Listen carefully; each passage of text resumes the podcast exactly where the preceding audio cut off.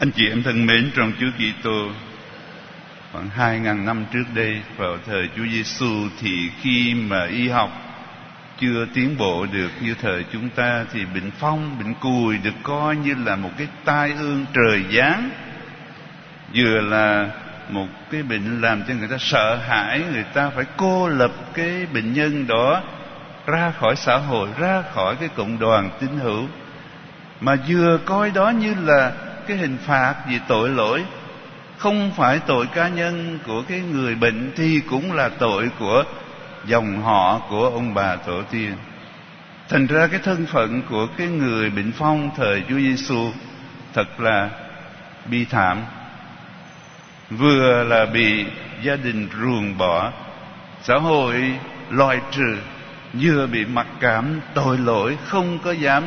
đến gần đền thờ, không đến gần cái công việc thờ phượng Chúa nữa, mà phải ở nơi rừng rú hay là một cái nơi hoang vắng nào đó. Thời chúng ta tuy rằng y học có tiến rất nhiều, nhưng mà không phải bất cứ ai trong chúng ta cũng đủ can đảm để tiếp cận với anh chị em bệnh phong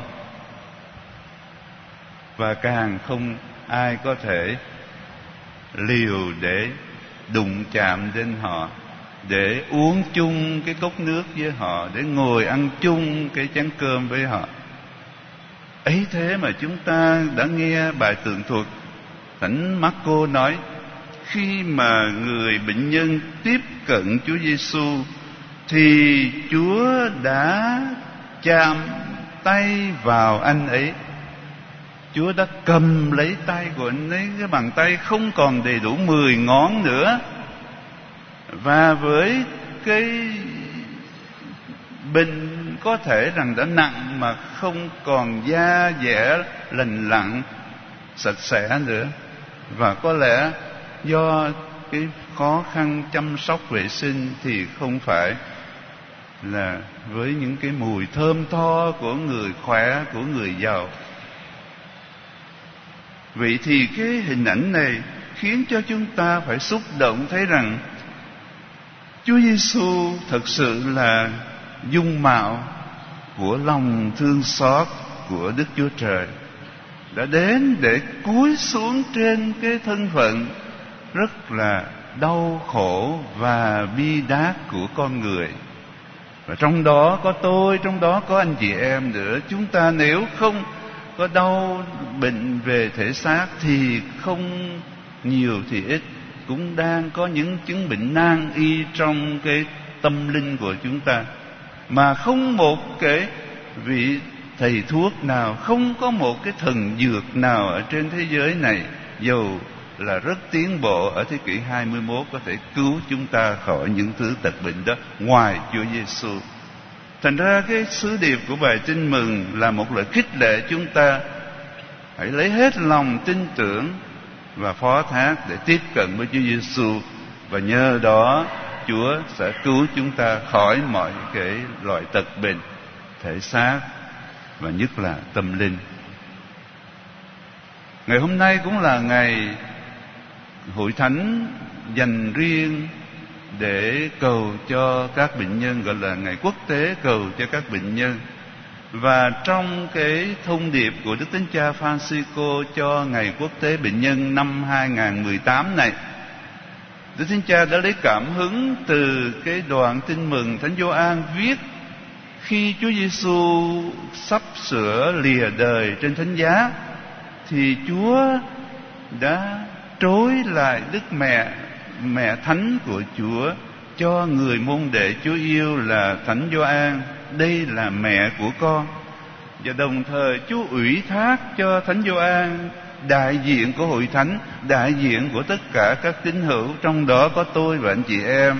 Cái nhiệm vụ phải chăm sóc mẹ già. Đây là mẹ của con thưa anh chị em, đức thánh cha đã dạy rằng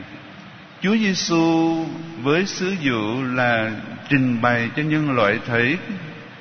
dung mạo đầy thương xót của Chúa Cha. Một đấng Thiên Chúa chí thánh nhưng mà không ngần ngại cúi xuống để mà cứu chữa, để mà tha thứ cho tội nhân một đức thiên chúa cực thánh không ngần ngại tiếp cận với những cái con người đau khổ và mang đủ thứ tật bệnh thể xác cũng như tâm linh để cứu chữa họ thì Chúa Giêsu muốn cái sứ vụ đó, sứ vụ đầy lòng thương xót đó phải được tiếp tục nơi hội thánh. Mà Chúa Giêsu lại trao qua Đức Mẹ Maria. Như vậy có nghĩa rằng hội thánh phải mang lấy tâm tình của một hiền một vị hiền mẫu. Như Đức Mẹ đã yêu thương hội thánh, đã thay Chúa Giêsu mà tiếp tục chăm sóc những cái đứa con của hội thánh. Và trải qua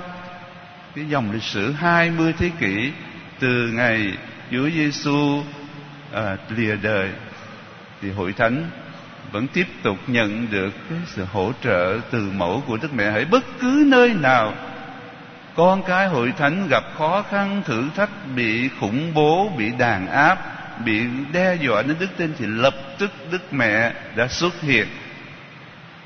như xưa Đức Mẹ đã xuất hiện tại tiệc cưới Cana để cứu cho đôi tân hôn khỏi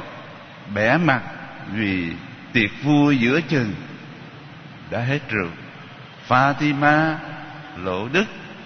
rồi ở Việt Nam chúng ta có La Vang, có Tà Pao, có Măng Đen và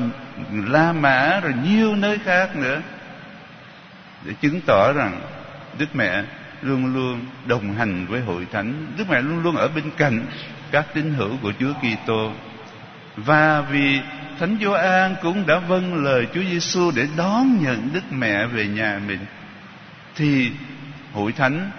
cũng tiếp tục cái vai trò của một người mẹ, chăm sóc cho những cái con người đau khổ, cả thể xác lẫn tâm linh. Đức thánh cha có phân biệt hai trường hợp, là hiện nay trên thế giới có những quốc gia đã có cái nền kinh tế tiến bộ, có khoa học, có kỹ thuật, có cả y khoa rất tân tiến, thì à, hội thánh có vẻ như không còn vai trò gì. Bởi vì xã hội làm quá tốt rồi. Tuy nhiên, đức thánh cha nhấn mạnh, con người vẫn cần có ngoài cái thuốc chữa bệnh, ngoài những cái kỹ thuật của y bác sĩ, thì còn cần đến cái lòng thương cảm, cái sự tôn trọng cái phẩm giá của con người. Bởi vì, ít nhất, nếu ai trong chúng ta mà đã có lần đến nhà thương, thì hình như cái từ nhà thương đó, nó không còn nguyên dạng cái ý nghĩa cao đẹp của nó nữa, mà nó trở thành cái nơi ưu tiên cho những người có tiền, có thế lực. Và không ít những trường hợp mà người bệnh không được đối xử với cái nhân phẩm của họ nhưng được coi như là cái món hàng để khai thác, như là cái mỏ, cái quặng để khai thác về phương diện kinh tế, phương diện tiền bạc. Cho nên đức thánh cha nhấn mạnh, ngay ở tại các cái nước văn minh, hội thánh vẫn có vai trò tiếp tục sứ vụ của Chúa Giêsu cúi mình xuống trên những cái thân phận đau khổ, bị lãng quên và bỏ rơi. Ở những nước tân tiến, người cao tuổi chẳng hạn dù là được chăm sóc rất tốt, nhưng mà thiếu một điều mà con người rất cần, đó là cái tình thương của con, của cháu. Cha mẹ đến tuổi già, con cháu nó cho vào nhà già, cho vào nhà dưỡng lão, hòa hoàng thì chúng nó mới ghé tạt qua thăm, rồi coi có thiếu tiền thì đóng tiền, có thiếu cái đồ ăn thức uống, quần áo gì đó thì cho. Rồi chúng nó lại lo cái cuộc sống riêng tư của chúng nó. Thì hội thánh có vai trò ở chỗ đó để luôn luôn nói với những cái người cao tuổi những người nhiều khi bị con cái hát củi bỏ rơi đó rằng họ vẫn được Chúa yêu thương qua cái vai trò của hội thánh phản phất hình ảnh của Chúa Giêsu, phản phất hình ảnh của mẹ Maria. Và Đức Thánh Cha còn tiếp tục đặc biệt nơi những quốc gia vì nhiều lý do, vì chậm tiến về kinh tế hoặc là do những cái chế độ chính trị có cái sự đối xử phân biệt các cái giai cấp trong xã hội. Chỉ ưu ái đối với một cái số thiểu số lãnh đạo thiểu số có, có quyền có tiền mà bỏ rơi cái số đông của dân nghèo thì hội thánh càng có vai trò của hội thánh. Hội thánh phải luôn luôn nói với những con người bất hạnh đó những con người bị ruồng bỏ những người bị đối xử bất công đó. Hội thánh vẫn ở bên cạnh họ và xác định rằng họ vẫn được